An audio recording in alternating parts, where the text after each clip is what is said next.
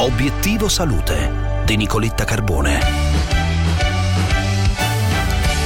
Sclerosi multipla progressiva. Buone nuove dalla ricerca, è stata identificata una proteina chiave nel processo neurodegenerativo alla base della malattia. Commentiamo i risultati dello studio che è stato pubblicato su Nature con l'autrice, la dottoressa Martina Absinta, neurologa e ricercatrice al San Raffaele di Milano. Dottoressa, buongiorno e grazie per essere con noi.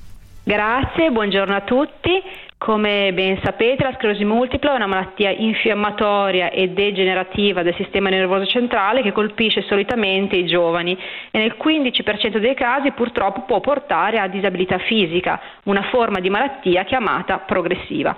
Questo studio ha identificato, eh, tramite una tecnica di sequenziamento genico innovativa, una mappa estremamente dettagliata delle diverse cellule, della loro attività e delle loro interazioni alla periferia delle lesioni cronicamente infiammate in questa malattia.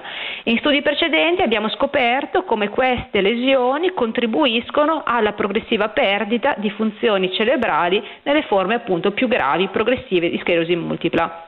Ora, in questo contesto C1Q è uno degli hit di questa mappa in quanto viene espresso principalmente da quel gruppo di cellule responsabili della progressione di queste lesioni. Abbiamo dimostrato che bloccando quindi questa proteina è possibile ridurne lo stato infiammatorio. Dottoressa Absinta, quali sviluppi prevede nel breve e nel medio periodo da questa scoperta? Ci sono diversi sviluppi futuri che scaturiscono da questa ricerca, a breve la speranza è che l'inibizione di C1Q possa effettivamente rappresentare un approccio terapeutico nuovo per ridurre le lesioni croni- cronicamente attive e fermare quindi potenzialmente la progressione della disabilità.